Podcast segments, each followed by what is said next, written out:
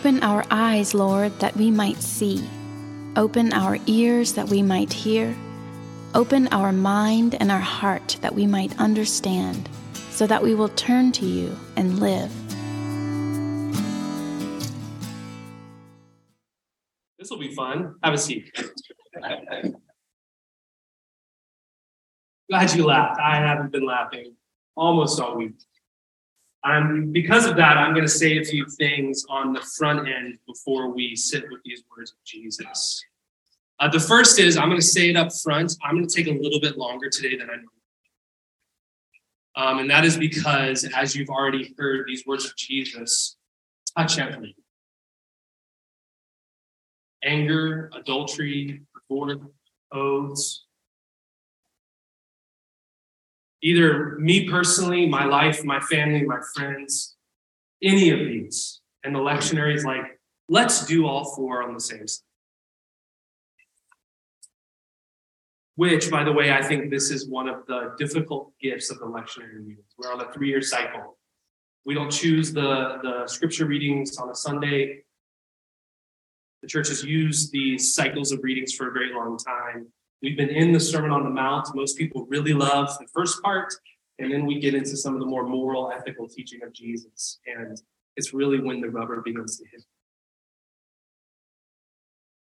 Jesus here, as you've already heard, is going to speak into some really hard things this morning. Shelby and I were driving around this week, and she goes, How are you feeling about Sunday? And I go, These are the Sundays I wish Teddy Bear Jesus was We live in an age of gurus.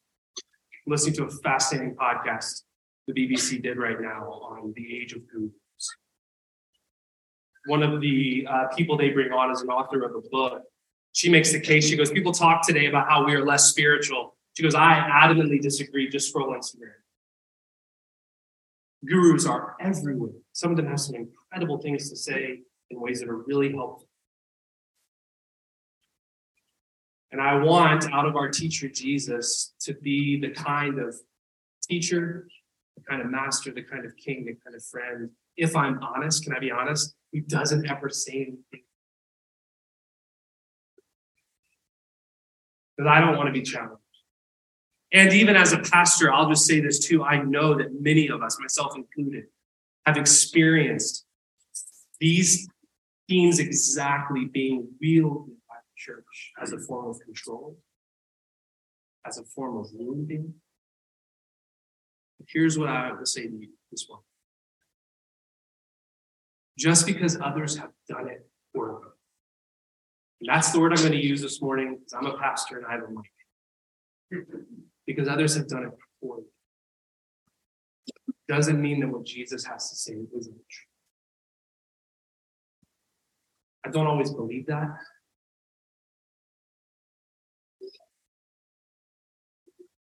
But as I read for our call of worship, I read Romans 12, 1 and 2 in the message. And I think it captures so well, I think, at the heart of what God wants to do, invite us into this morning. I'm going to read it again. Paul writes, Here's what I want you to do God helping you. God helping you. This isn't done outside of God and the life of God being deepened in us.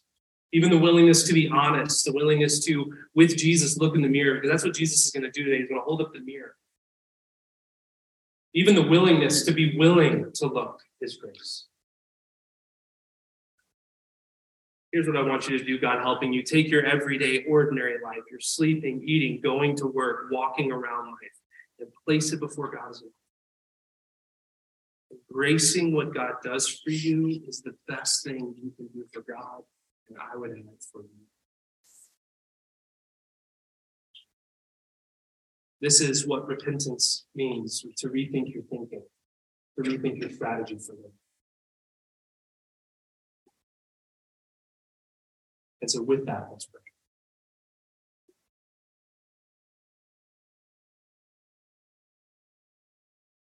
God, we are your friends.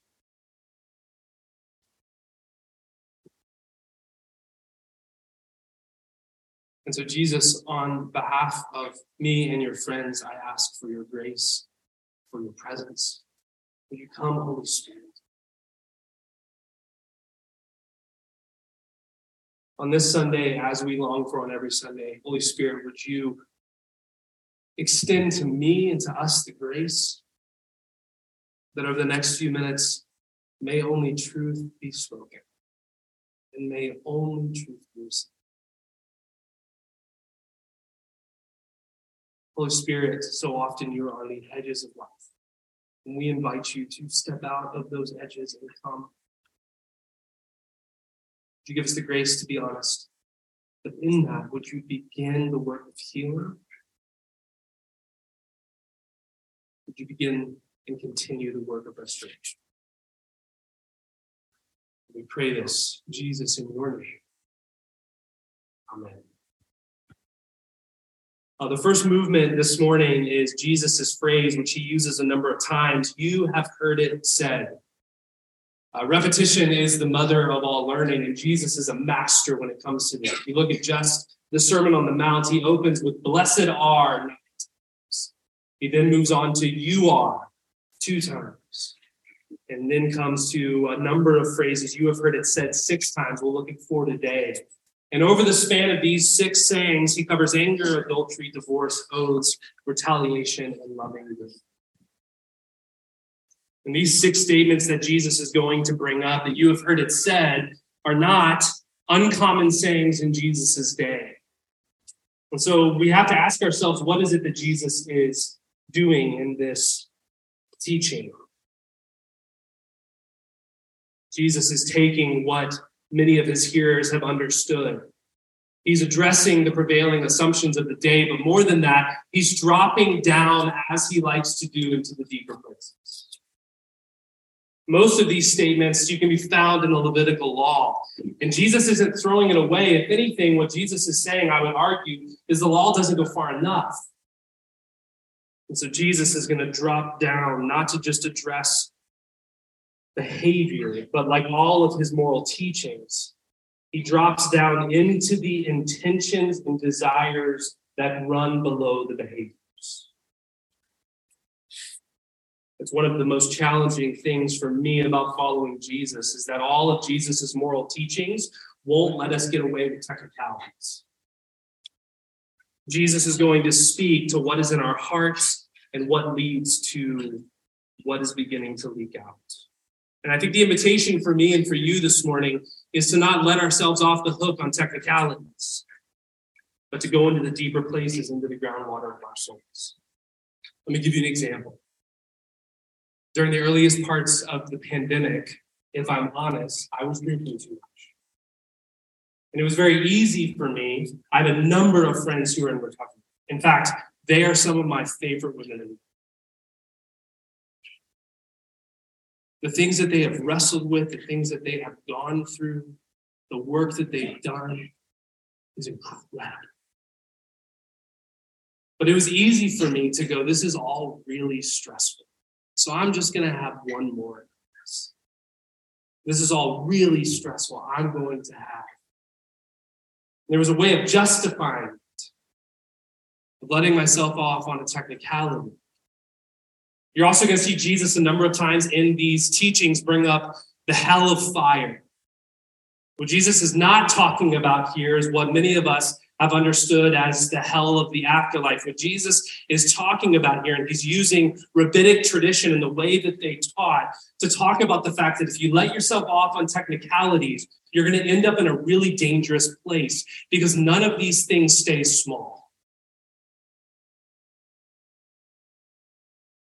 So, Holy Spirit, and friends, family, spiritual director was all able to bring to attention hey, it's not dangerous, but it's headed back.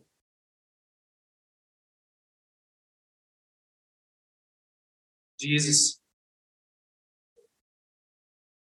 going to invite us to not let ourselves off the hook with the technicality.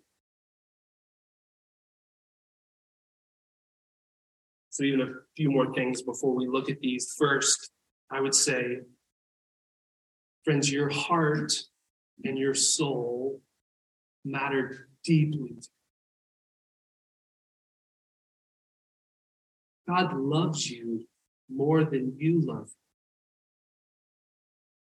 and your heart and your soul matter so deeply to the triune. The way you live matters to God.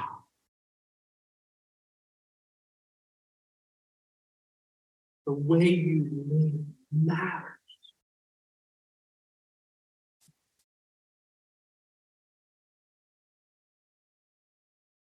Last thing the way you live matters to God. And this may be for some of us the hardest pill to swallow. You're also the kind of person who does the things you do. I am the kind of person who does the things. I would love to blame angry outbursts on a stressful day and I just haven't worked out or I'm hungry. And don't get me wrong, sometimes the Snickers commercial is right. I'm walking around like Betty White, and it's just like, hey, I think you need a snack. But it's easy to let myself off on the technicality that I just need to eat, or I just need to go work out, or it's been a really hard day. But the truth is, if I'm not willing to come to terms with the fact that I'm an angry person, then I'm unable to make space for God to do what God wants to do because God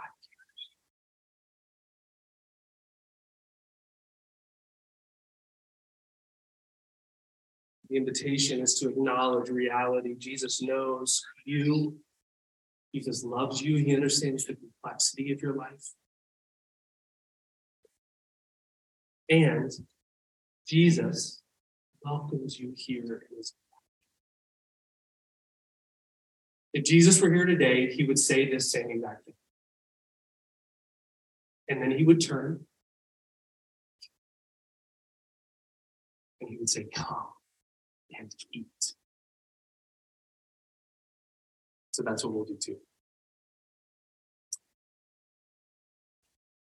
The second movement this morning is Jesus' teaching on anger. Jesus says, You've heard it said, don't murder, but I say to you, do not be angry. The ethic of Jesus is that if you are angry, you are liable. And again, Jesus is going to pick up where the law leaves off. This is Jesus' move, which we talked about a moment ago, a move into the deeper places, into the intention of the heart. Anger is an emotion, it's neutral, it's not good or evil. Anger is an emotion that most often rises for us when our desires and intentions are thwarted. And some of us are angry and we're not willing to admit it. We're not willing to name it. Everybody else around us knows. We probably know, but we're not willing to name it.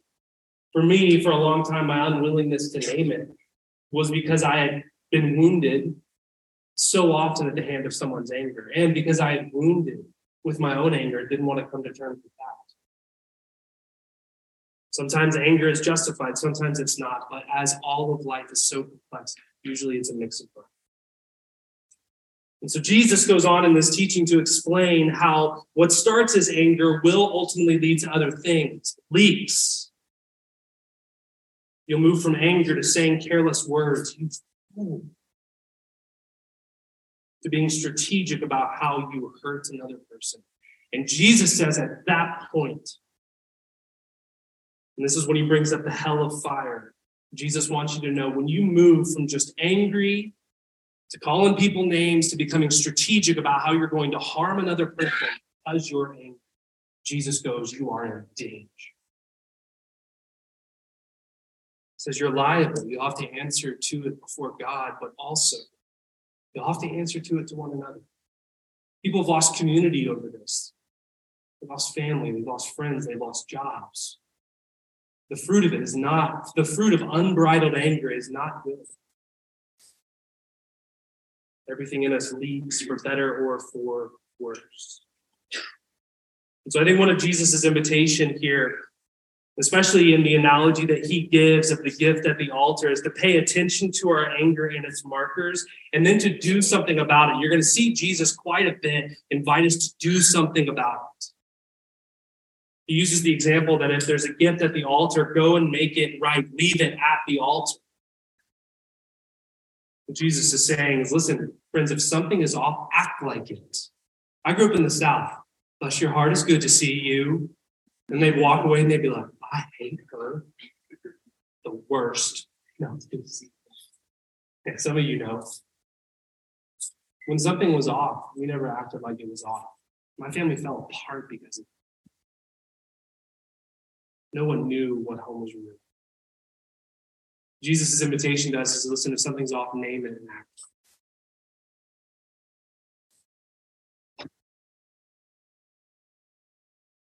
Of course, you are sitting there going, Well, how do I know something's off? God will show you. Others will show you. And people you have hurt or harmed will eventually work That is all. And here's what I'll say I have never met a person who does conflict well. I think we need to make more room to allow people to make a mess. Because if my expectation is perfectly, and that comes out in subtle ways, I am nothing more than a person you can't approach and say, hey, because I am just going to Monday morning quarterback how you talk.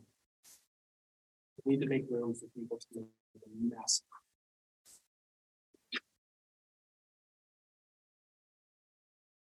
Third movement is adultery. Jesus follows again the same pattern. He says, Don't have a sexual encounter with someone who is not your married. Don't have a sexual encounter with someone who is not your married. And again, be careful, beloved, of technicality. If your partner saw you doing what you're doing, would they be comfortable? Jesus goes on, but I say to you, again, Jesus is dropping into the deeper places. We spin off and allow ourselves to get off on technicalities. Jesus moves into the deeper places, especially when it comes to lust. And lust means to covet, it means to see and desire, to consume something or someone who is not yours. And that broadens it. I've never committed adultery for those of us who have ever desired someone or someone, someone or something that is not ours.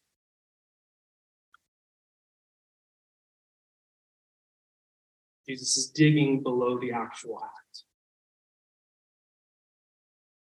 I think it's a reminder you and I are invited to tend to the little things in our lives that rarely ever stay little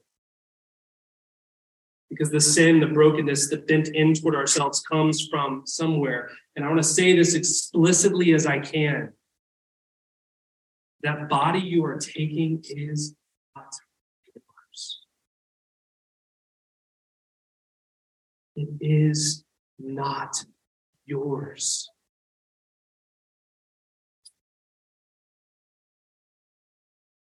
Pornography, which is takes a person and makes them an object. Pornography itself is a complete reversal of the intention of sexual intimacy.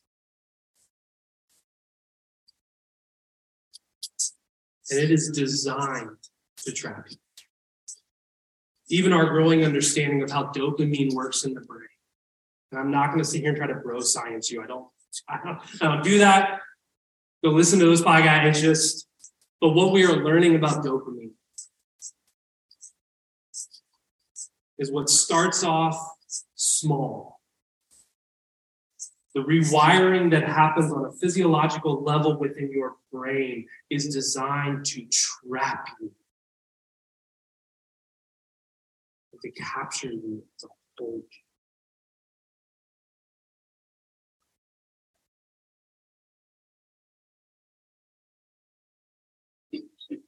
Body is not yours.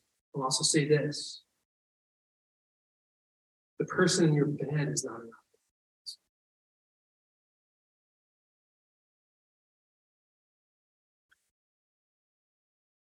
And here's even two, I mean, I can't go too long. Um, And there's so much nuance here. I don't have it in my notes, which is probably dangerous, but here's what I'll say. Especially to the women in our church. There is a long history of the church preaching against pornography and then in practice objectifying. I can't meet with you alone because I'm a man, and you're a woman. So I'll embrace that, but say, don't you dare look at pornography. And I just, on behalf of the church, And if our church, and if I, or if the church in general has ever said in, in a way that reduces you to an object to be consumed. I'm sorry. We have made it unsafe.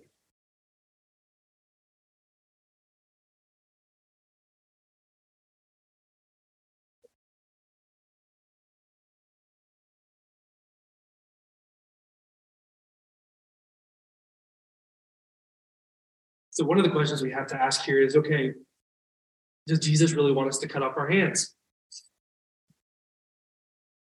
Then you can go ahead and bring in the knives. About to get real weird, and you're like, I never. For Sunday also, I'm sorry. and he's using again rabbinic hyperbole, hyperbole, to go. This is serious. It needs to be treated seriously. Something's off. Beloved, let's act like it. Let me know. Let us know that you're facing with your partner. The fourth movement, divorce. Jesus here is going to use the same pattern. You've heard it said, you've heard it said, but I say to you. And some of you know this. In Jesus' day, divorce was an incredibly easy process for men in Jesus' day. And this is one of the ones where Jesus actually makes a move to go even more strict. And one of the things I love, and it's easy to miss this about Jesus, probably especially as your man, as a man, but I would imagine as women, you probably pick up on it a little bit. One of the moves of Jesus is always to move against the patriarchal culture of his day and today, but of his day. He's always putting places of protection around women. The first disciples he calls are women. The first apostles are women. The people he seems drawn to to move to are women. They're just receptive to. I was talking to a friend about this right before church. They're receptive to Jesus in this new way that we call the kingdom than any other person, especially any other but it was incredibly casual in Jesus' day, like an eviction notice. In fact, uh, one of the famous rabbis of Jesus' day, Rabbi Hillel, uh, had this teaching that listen, if your wife burns dinner, you can divorce her. It was incredibly casual. It was incredibly casual. But Jesus is putting a boundary in place. And it's a boundary that for many then and many today will be tough and will be painful. And so here's what I'll say one of the things Jesus teaches, and I think this is here in Jesus' words, is that the reality of divorce is that divorce is painful. It is painful. And it is contrary to what God desires because marriage is meant to emulate the very heart of God's word people. A God who is steadfast, a God who is for And many people treat marriage and divorce too casually. So I think this means a few things. First, we can acknowledge that it is painful and awful. But here's what I'll say it doesn't mean it doesn't happen. And we have to hold those two truths in tension. That it is painful, it is not what God wants, and sometimes it is the only option. And God We'll give several arguments and reasons to divorce and to not divorce. Most of the reasons are tied to a significant sin. What it's not usually tied to, in fact, ever, is any kind of personal feeling. I thought they were my soulmate, but they're not, right? Kind of a love is blind, if you're familiar with that show on Netflix. That was one of our trashy TVs. People just propose with a wall in between them, and then they get like, I don't know how many days to figure out if it's going to work. And then at the end, they're like, nah, it doesn't work. You're not what I thought you looked like. I don't like your laugh. I liked it behind a wall, but not now. I just thought you were my soulmate and you're not. There's a casualness to which it has been treated. At most, here's what I'll say divorce is never something to be celebrated, even when it is the best option. It's not something to be celebrated. What Jesus is saying this morning is that you should try as best you can to avoid divorce. Because marriage is a covenant before God, we must acknowledge that divorce is not what God wants, even if there are times when it needs to be done. So here are a few invitations. First, if you've already been divorced, if you have not grieved your loss, if you have not named your part, if you have not sought out healing, I think that might be the invitation for you this morning. Because, beloved, I think most of us know, whether we admit it or not, untransformed pain will repeat itself. I'm not going to call out who, but it was hilarious and it was said in a joke. At our deacons, we were celebrating deacons this past Wednesday, both the new de- the deacons who are rolling off and our new uh, group of deacons who are coming in. And then I forget if it was in the main set, the main kind of thing we were doing, whatever it was, doesn't matter when it was. Somebody joked around about how what they do with their feelings is they stuff them way down deep and this person goes, because they're safe down there. And I loved that. It's hilarious and also really true. And if we shove our pain way down deep because it's safe down there, the reality is eventually it will leak. Untransformed pain will repeat itself. And friends, healing and restoration is available to us. That's why we do healing prayer on the first Sunday of the month. And it's why we ask the healing prayer team to be here again today. Because in speaking to things like anger and adultery, divorce and oaths, there are wounds, myself included, we carry. And so we can name it and also name the reality that healing and restoration is available should we want it. The second thing I'll say is if you're divorced and remarried, I think the invitation, and again, every situation is so different and so complex. I told a number of you that it feels like part of my call as a pastor in this season is to remind everyone how complex everything is. Because again, when we're exhausted, we have little room for nuance. We just want everything to be simple, black and white. And what's unfortunate about that is oftentimes it, it forces us to lose out and not see the complexity of people and of stories and of situations. Going, it's way more complicated. But if you're divorced and remarried and you're sitting there going, well, did I shoot? Don't, don't get divorced again. If you're divorced and remarried, the invitation is to acknowledge that your relationship is going to have a level of complexity to it. And if you're single, here again,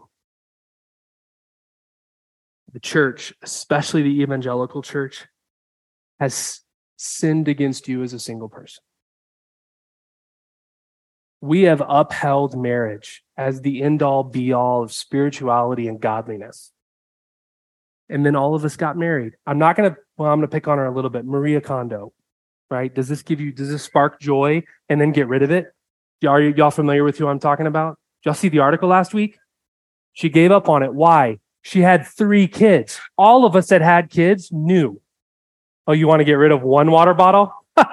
okay. Where are the other ones? No, Maria, I want to keep all 12 water bottles because we never know where they are at any given time. Why do I have that many books? Because it's how we hide. Like, what do you? And she had kids and was like, I'm giving it up. Sorry, I was wrong was awesome.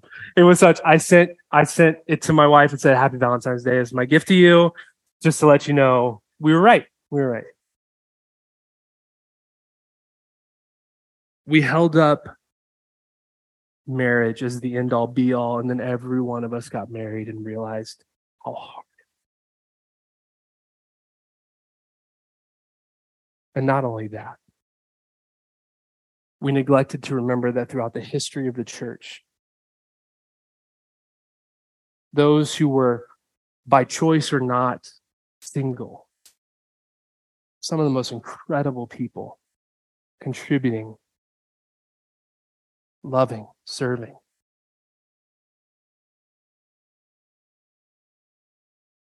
And also realize that some people's reasons for not being able to get married are vastly different.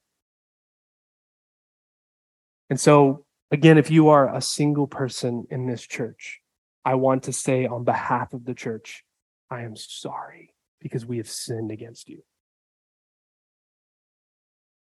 And if you have heard me or our church or the church in general say anything that would classify you as a second class citizen in the midst of a community, we were wrong and I am sorry.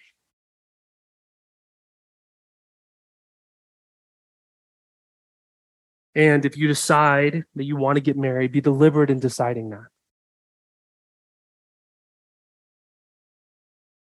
And finally, if you're married, all I'll say is be the truest spouse and partner you can be. When people come to me for whether it be marriage counseling or pre-marriage or premarital counseling, the themes I see pop up most often is that they've gotten out of or never been in the practice of repair. Listen, you live with a messy person. I'm not just talking about the fact that I can't figure out how to put clothes in the clothes hamper, not on top. Finally, my wife was like, I'm buying one without a lid. I don't understand what's wrong. I was like, I don't know. But you live with someone who is working and working out what it means to follow Jesus. And you're going to sin against one another, you're going to harm one another. And the most important thing you can do is to say, I'm sorry. How do I make this right?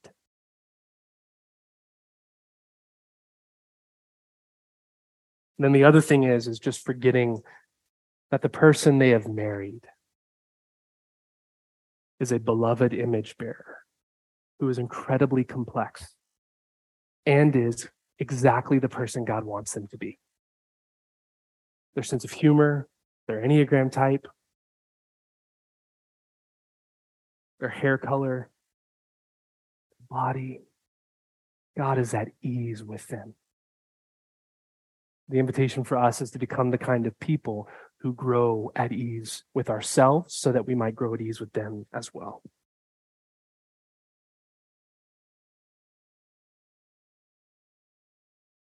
The fifth thing is oaths. Here's all I'll say about this.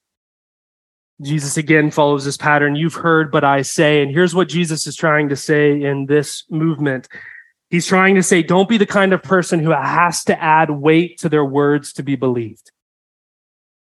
Don't be the kind of person who has to add weight to their words in order to be believed. I think the implications of this are doing what you say, not saying something if you know you can't go through with it.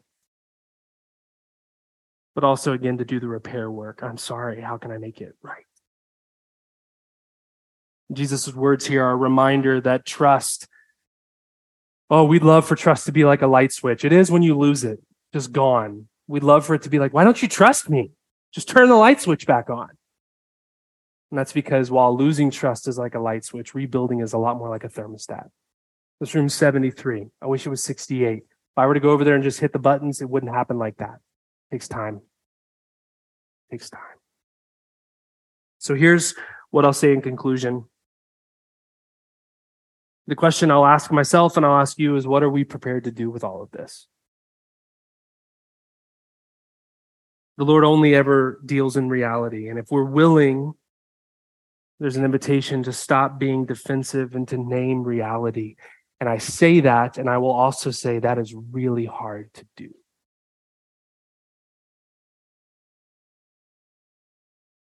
Jesus looks at us, sees our anger, our adultery, our broken relationships, our embellishments, all of it.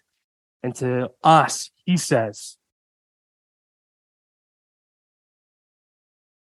Come, take, eat. Beloved, I think that's the way forward. To name reality and to taste and to see and to feel and to know the love and the grace that is the life of God in us if we want it, which will mean healing, transformation, and honesty, rethinking our strategy for living, but not stepping into a, anything less than a better way. I brought it up before, but this, what I'm talking about, is the image of repentance that is a banquet. Where you have been, beloved, is not a feast.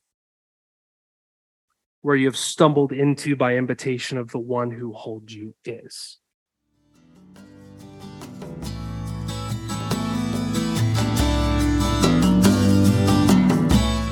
The Lord bless you and keep you. The Lord make his face to shine upon you and be gracious to you. The Lord lift up his countenance upon you and give you peace.